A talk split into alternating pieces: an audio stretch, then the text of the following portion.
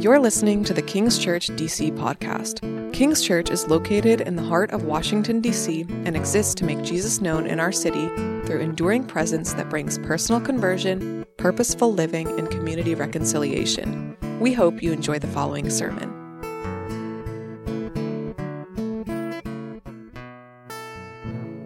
Well, believe it or not, uh, several years ago, I used to be a pretty good preacher. Uh, from 20 to 25, I probably spoke to around uh, 100 different venues, uh, upwards to about 20,000 or so different people throughout those years. That's not a lot, but it is somewhat of a lot. The Southern Baptist, as you'll see on the screen, ended up giving me a preaching award. Uh, I was also uh, given a teaching assistant position at a seminary, teaching a, uh, helping to teach a course called Preaching. They actually do have that that course. And for some reason uh, or not, uh, my picture is still up on my theological college's uh, page on preaching, their PhD program, although I never uh, e- even tried to get a PhD in preaching. Uh, now, those years happened shortly after I had become a Christian. Faith in Jesus had become very real to me as a 19 year old in college. He changed my life. And as a result, I was really drawn to speaking about Christ and the Bible. When I think about speaking back then, uh, it was a lot more enthusiastic. Uh, as they say, I was ignorance on fire. I drew a lot on my personality, which, if you know me, uh, I have a big personality, and so drawing on that was very helpful. I could speak to audiences of high schoolers or middle schoolers, and I could get really animated and really draw people in with, with ease. Now, my style is a little bit different today. I think transparency is more important than excitability, but I'm still shocked and amazed at the grace of God in my life. I still feel drawn to speak about Jesus and speak about grace and speak about the Bible, although just in a more mature way. My point in saying all that is that we're going to see in our passage this morning a much more powerful example of that same conversion or grace to preaching dynamic. We're going to see the immediate aftermath of what happened when the most unlikely person became a follower of Jesus Christ. We'll begin to see how God takes this guy, Paul, or Saul, how he takes his background, his wit, his schooling, his citizenship, his speech, his zeal, and God's going to take those things and leverage those things and repurpose those things to serve his mission in the world.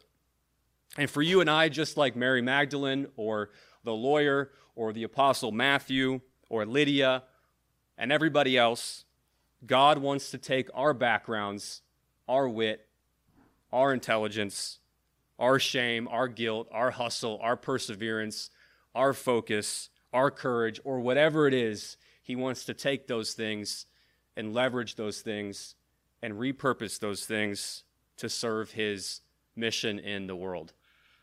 For most of us, I realize that doesn't mean becoming a preacher, but for all of us, it means seeing how we can leverage our lives, how we can repurpose our lives to be caught up in all that God is doing in the world. Which really gets us to the main idea of this morning, the main idea of this passage, and that's this. It'll be up on the screen. God's grace repurposes our lives to be caught up in all that He is doing in the world. Said another way, God is at work in the world.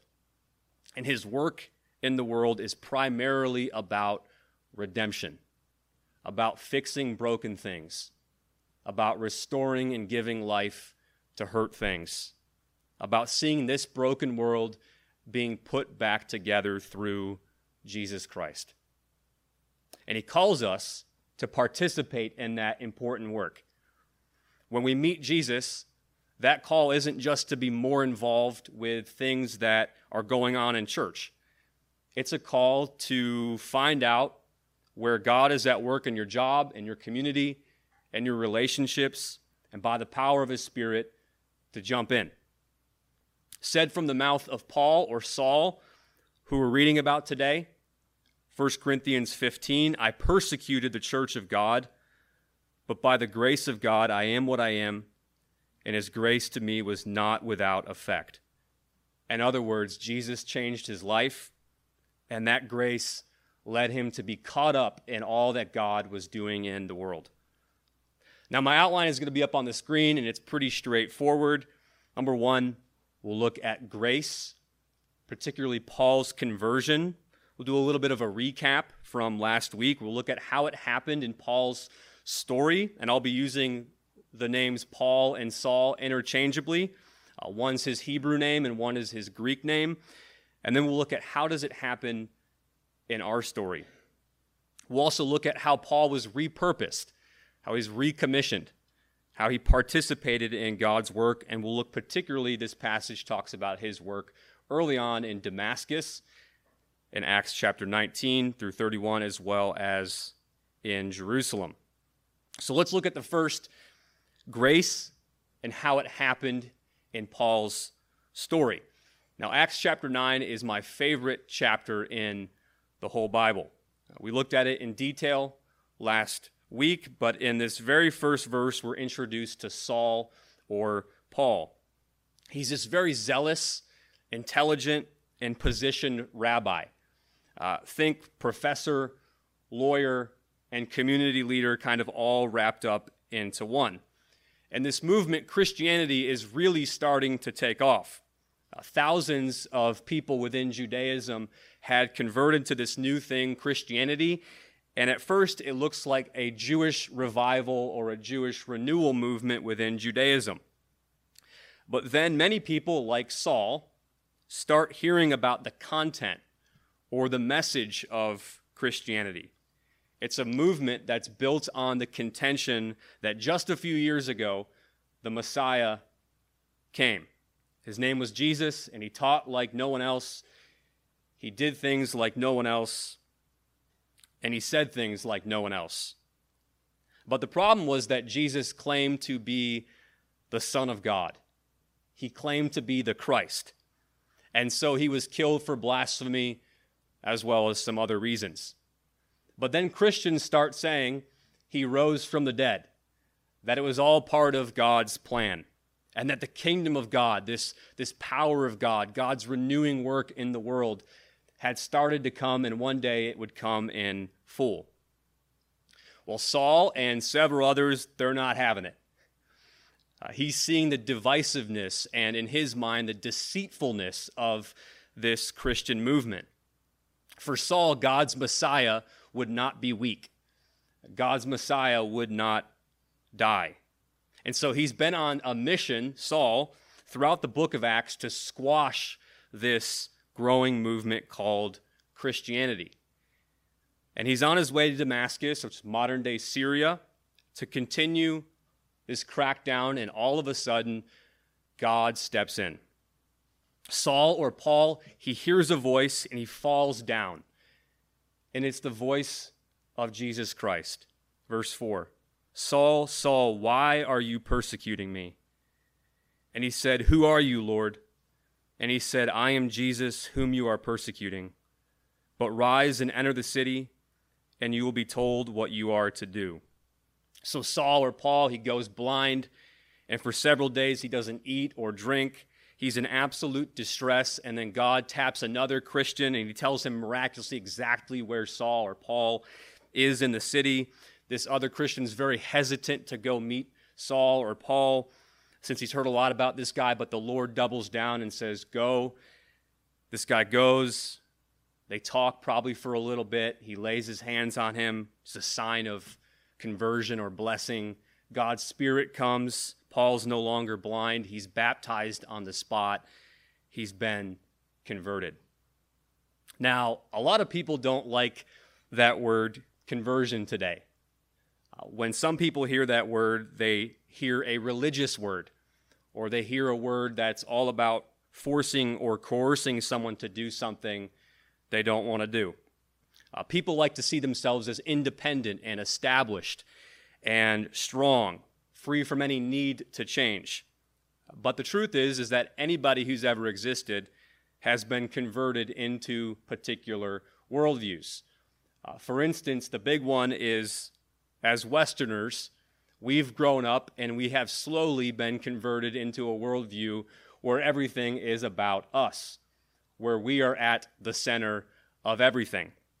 But there are other things you can get converted into, things like diets, things like weightlifting programs, philosophies, politics, TV shows, and so forth.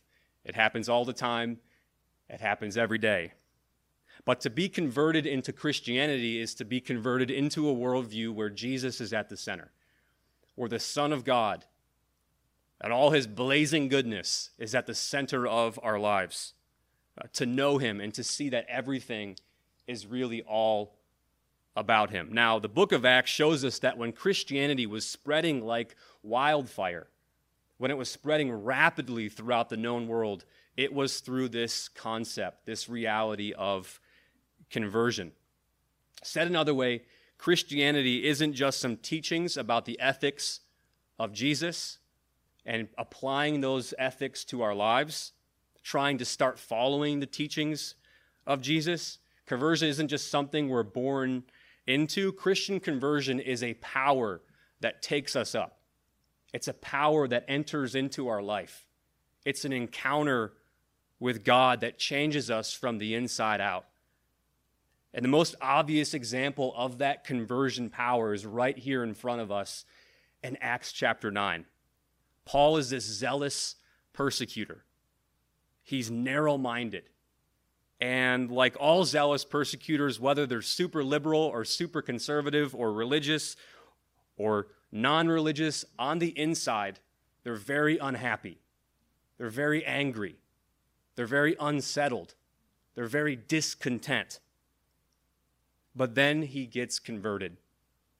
He meets the grace of God in Jesus Christ. And years later, he says this about his heart I have learned the secret of being content in any and every situation, whether well fed or hungry, whether living in plenty or in want. I can do all things through Christ who gives me strength.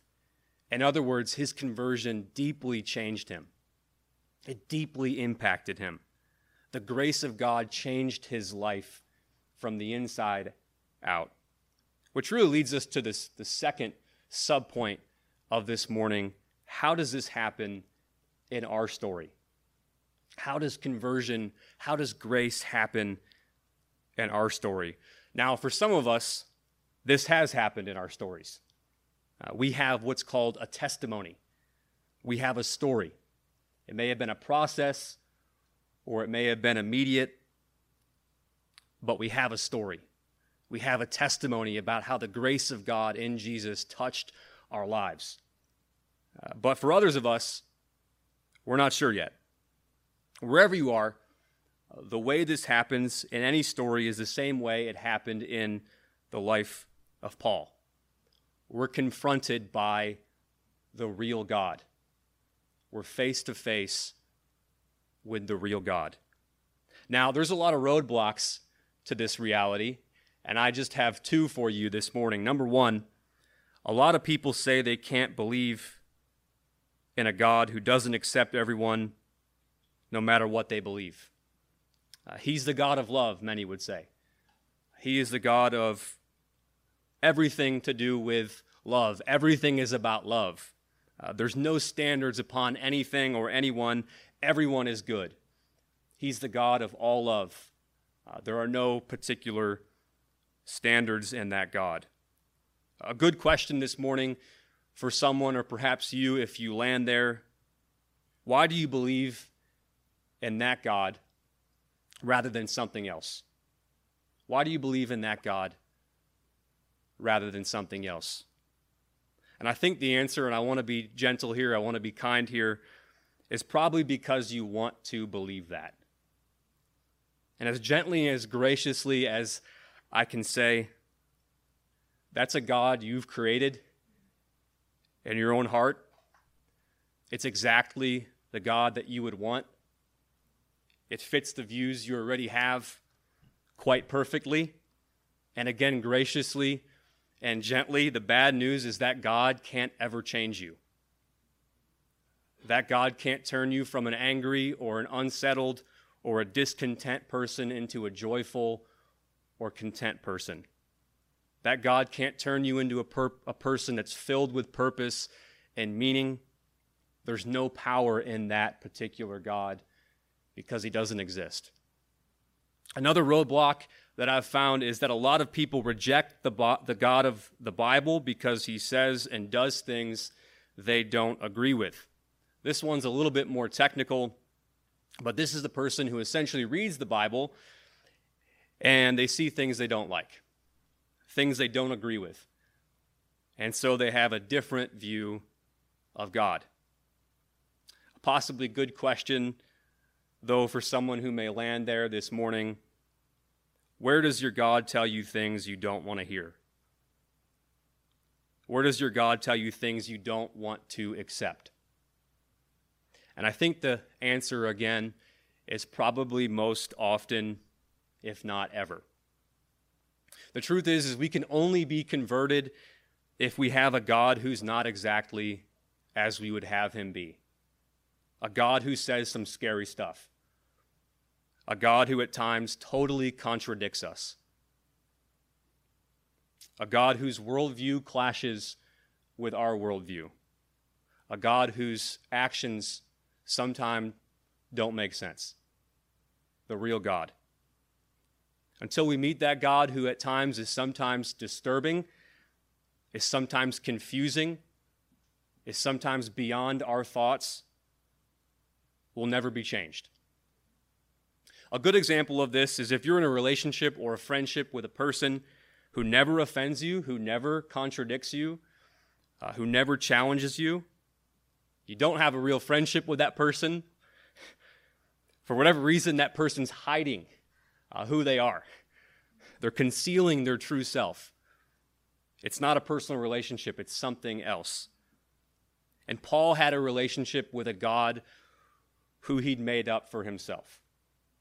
He was trying to serve the God of the Bible, but he was filtering out all sorts of things because he didn't want to believe it. But eventually, the real God broke through. And it wasn't just a spiritual experience, it wasn't just a feel good moment. He was face to face with the unchanging, all wise, resurrected Jesus Christ. And when Paul realized that, it converted him, it changed him. And the same is true for us. At the end of the day, you might have lots of objections to the Christian faith this morning. Christians throughout history that have committed injustices, why God allows so much evil in the world, Christian ethical issues that you find difficult to ascribe to in the 21st century. But it's the resurrection of Jesus Christ that changes us. It's being face to face with the Son of God that converts us. It's that truth that transforms a life. Paul would have had a lot of questions. As a Jew, how does the Trinity work? What is God doing with the temple and the sacrificial system? Why are large parts of the Old Testament being done away with? But Jesus shows up alive in front of him. And the only thing that Paul can say is, What would you have me do? How would you have me serve you? The point is, you may have all these questions. I don't know who you are this morning. I don't know where you're at this morning with faith. You may have all these objections. But the question of the hour is do you believe that Jesus Christ rose from the dead? If no, you have to have the intellectual integrity to come up with an answer of how did the church emerge so fast and so rapidly? You have to be able to answer that question. But if yes, you have to submit to Him. You have to follow Him. You have to worship Him. You have to trust Him. Which really leads us to our second point and the passage we're mainly looking at this morning Paul's repurposing. What happened after his encounter with God? What happened after his encounter with the resurrected Christ? Now, notice right after his conversion, he immediately starts participating in God's work. For Paul, it's preaching the gospel. In these 16 verses, there's at least five references to preaching or proclaiming Jesus Christ. Verse 20, immediately he proclaimed Jesus. Verse 22, by proving that Jesus was the Christ. Verse 27, he had preached boldly. Verse 28, preaching boldly in the Lord. Verse 29, and he spoke and disputed. Now, preaching is not a positive word in our culture today either. One of my friends who's very progressive was explaining his thoughts on a Marvel TV show recently to me, and he said he didn't like the show because it was very preachy. Uh, his point was that he felt like the show's message was to scold him or to correct him, and the directors were taking the moral or the high ground. And he captures uh, what people mean often today when they hear that word preaching. It means scolding to many people. It means taking, when one takes the moral high ground and uh, attempts to lay down guilt or uh, shame to try to get you to live in a certain way. It means ranting opinions. Now, if you've been breathing, our society has little tolerance for this kind of thing. We see these as threats to our freedom uh, to live and to think and to do what we would want to do. And so we avoid preachy people. Uh, we avoid preaching things.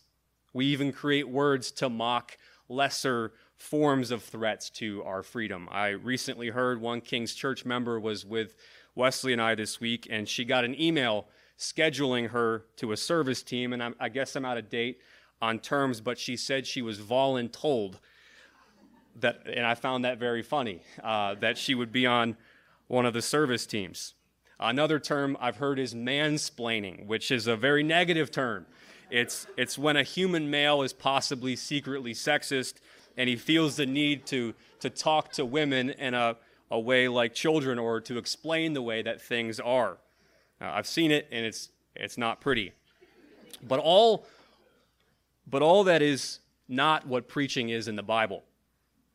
Uh, Jesus says preaching is to set the captives free.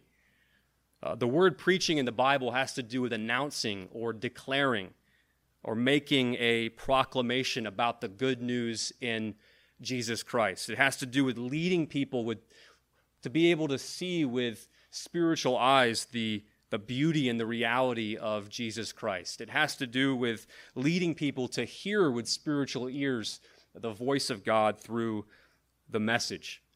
And it has to do with leading people to a true freedom uh, a freedom that could be theirs in Jesus, where they find forgiveness and life and joy through the death and resurrection of the Son of God. And this is exactly what Paul was now doing. He was preaching, he was proclaiming, he was announcing this great news of Jesus Christ. Now, notice first, he's still in Damascus, Syria, where he's been converted.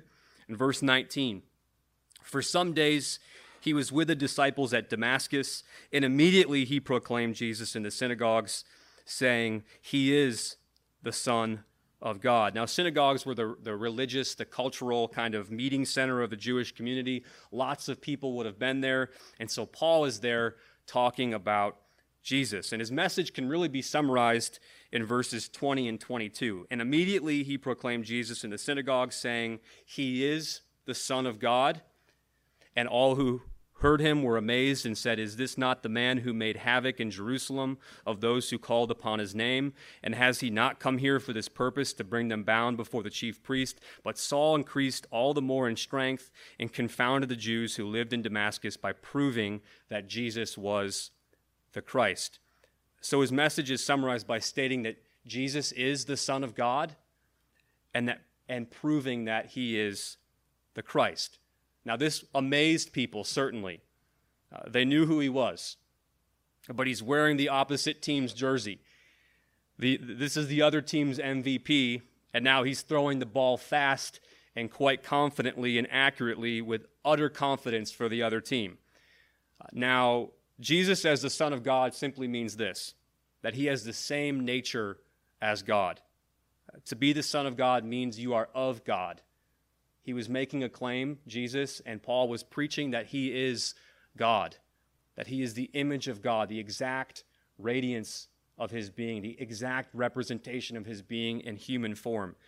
Jesus as the Christ simply means that he is the anointed one. He is the fulfillment of all of the Hebrew scriptures. He is the yes and the amen to all of God's promises. He is the prophet and the priest and the king, the final and ultimate form of all those things in one. Now, not all of us are called to be preachers, but we are all called to use our voice when we can and when the Lord opens up doors for us. One great quote I've heard is that evangelism, which is the idea of sharing your faith, evangelism is not being afraid to show who you are. Evangelism is not being afraid to show who you are. That is, if you're a Christian, God has done a work in your life. He's converted you, He's confronted you, He's saved you, He's given you a new song deep in your heart. And the idea is to not conceal that hope, to be true to yourself, to not be afraid to let Christ shine through you. It'll be worth it in the end. Um, as my friend who's a, a government bureaucrat always says, the day after my 20 years in my career is over, they're going to throw me a pizza party on Friday in the lounge, and the next Monday, my desk is going to be filled with a new bureaucrat. The pizza party we'll get when we say goodbye will not compare to, in any way, the chances we get to share the most deepest and precious thing about us to those we love. It's worth it.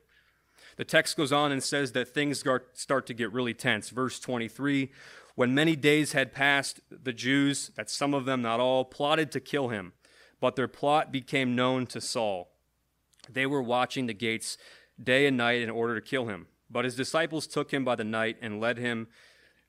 His disciples took him by night and led him down through an opening in the wall, lowering him in a basket. So his speaking and reasoning about Jesus as the Christ uh, about the point of all of the Bible starts to get people really heated and angry. And Paul and some of the other Christians, they, they learn about this plot to kill him. And since Damascus was a fortified city with a gate and guards, he couldn't get out. And so he's on the no fly list, we might say. And so the believers come up with a plan. They're going to put him in a basket and they're going to lower him at night. And so they do that. And for the next three years, between verses 25 and 26, we learn from the book of Galatians and Second Corinthians, and also later on in the book of Acts, Paul goes to Arabia for three years. This is modern day Jordan. Uh, he probably was in and out of Damascus, and it's likely he went to places like modern day Jerash and probably the newly constructed city of Petra, since it was a, maj- a major trading uh, city at the time. Eventually, after these three years, he arrives at Jerusalem. And the text says in verse 26 And when he had come to Jerusalem, he attempted to join the disciples, and they were all afraid of him, for they did not believe that he was a disciple. So they're not having it. They're not ready to accept him right away. Verse 27 But Barnabas took him and brought him to the apostles and declared to them how on the road he had seen the Lord who spoke to him, and how at Damascus he had preached boldly in the name of Jesus. So this guy Barnabas reaches out. Barnabas is a guy we'll learn in the book of Acts. He's filled with patience and grace and encouragement and life. He'll eventually be Paul's colleague, and he vouches for him. We also learn from the book of Galatians that on this visit, Paul meets Peter. Peter was the, the primary leader of the church at Jerusalem, and they had two weeks together. Paul would have wanted Peter to take him to the places where Jesus had taught, the places where Jesus had worked, places like the Garden of Gethsemane, the upper room, the home of Lazarus, the pools of Siloam, Bethesda, and especially Calvary. And Paul probably would have showed Peter where he stood just a few years ago when he cheered on the death of the first Christian martyr. Peter probably would have showed him the place where he denied Jesus Christ. It would have been two weeks filled with lots of joy, but also lots of regret and lots of grace.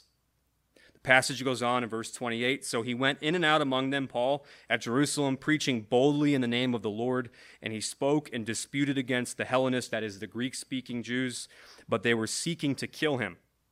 And when the brothers learned this, they brought him down to Caesarea and sent him off to Tarsus. So he continues to preach, he continues to proclaim this hope that he had found in his relationship to Jesus.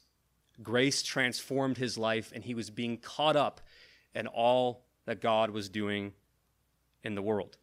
Now, in this case, it brings tension. People get upset. And then it gets serious. They want to shut him down. And just like at Damascus, some Christians there sneak him out and they get him out of Jerusalem. And finally, the writer makes a note, verse 31 So the church throughout all Judea and Galilee and Samaria had peace and was being built up. And walking in the fear of the Lord and in the comfort of the Holy Spirit, it multiplied. Now, we love that word multiplied here at King's Church, but this note here reminds us that the church goes through seasons. The last few chapters of the book of Acts have been bumpy for the early church. The apostles were thrown into prison, Stephen got murdered, and thousands of Christians had to scatter. But now God's taken the problem, Paul, and he's turned it on its head, literally. And the church starts to experience major growth and major peace, major development, and major multiplication. Now, I have three brief takeaways from all of the content in this wonderful passage of Acts chapter 9. And they come in the form of questions because I love questions. And they all have to do with God's grace in repurposing us and calling us up to be occupied in His work in the world. So, number one, how are you participating in God's work? I'm not sure you knew this, but the, the United States Navy has around 700 ships that make up what they call the mothball Navy. Uh, these are ships that are anchored in various places across the country and they get maintenance, uh, routine maintenance to prevent rust, and so forth. Essentially, these ships just kind of sit there and do nothing. They require a lot of money, uh, a lot of time, and they essentially do nothing. They sit in port. Now, if you talk to any pastor, there's something called the 80 20 rule. The 80 20 rule is almost true at every church. It's the rule that 80% of the work is done by 20% of the congregations. That means that across America, many Christians sit in port and don't do much. Uh, but I want to remind you even if you feel broken this morning, even if you feel tired, if you know Jesus, you have a purpose. God didn't redeem you for nothing. You have more to do. He wants to use your life to impact people. He wants to redeem things through your job and through your work. He wants to touch people with your, with your life and with your actions. Participate in God's work. It's the right thing. It'll renew you, it'll refresh you. God will never let you be the ultimate giver. Number two, what role does church community play in your life? What role does church community play in your life?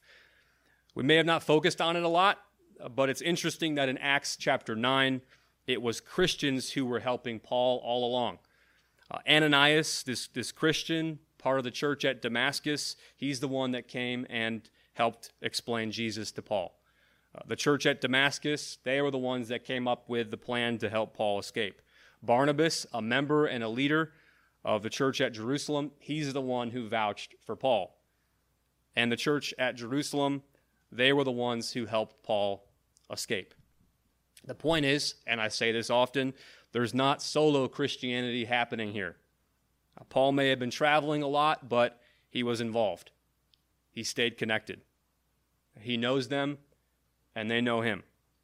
And that's how it's supposed to be. Finally, number three, what is your testimony? What is your testimony? The Olympics are coming up, and so this little final story is appropriate. A hundred years ago, Eric Liddell, he was one of the most famous Christian athletes. Uh, he was a sprinter. He won the gold in 1924. Uh, the story goes he wouldn't run his main, the, the 100 meter, because it was on Sunday. He had views on uh, the Sabbath that would not allow him to run on Sunday, and so he randomly ends up running the 400 and he takes the gold.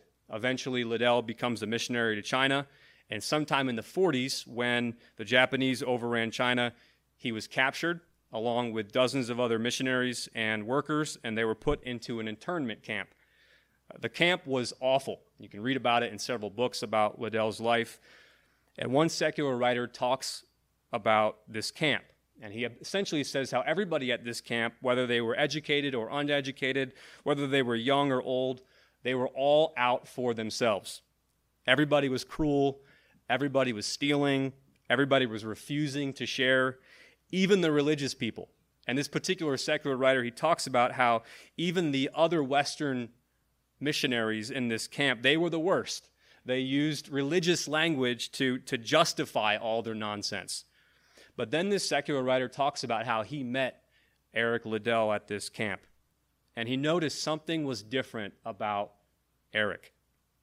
He was filled with joy. Uh, he, would, he would play with teenagers, he would uh, cook and uh, keep people entertained. He would constantly be pouring himself out. And later, this secular writer, he became a Christian and he reflects on the difference between Liddell and the other missionaries. And he says this Religion is not the place where the problem of man's ego is automatically solved. Rather, it is there that the ultimate battle between human pride and God's grace takes place. Human pride may win the battle, and then religion can and does become one more instrument of human sin. But if there the self does meet God in His grace and so surrenders to something beyond self interest, then Christian faith can prove to be the needed and rare release from human self concern. If you see religion as one more way to earn your salvation, your religion will make you just as proud and selfish as everyone else, looking down your nose at other people, you know, filled with self righteousness. But if you understand the grace of God and it humbles you, and yet at the same time fills you up, makes you inwardly rich, you might become the kind of person that people not only meet and need at internment camps, but in the whole world. Paul went from a persecutor, a person who disdained and disliked certain types of people, to a person that's filled with God's grace. The grace of God and the cross of Christ humbled him, it changed him, and he's caught up in the work of God. He has a testimony, a before and after. And if you've met him like this, so do you. And he wants to use you to impact this world. Thank you for listening to this episode of King's Church DC podcast. If this sermon encouraged you, please like, rate, and subscribe to our podcast. For more information on our church and service times, please visit kingschurchdc.com. We hope you will join us again next week.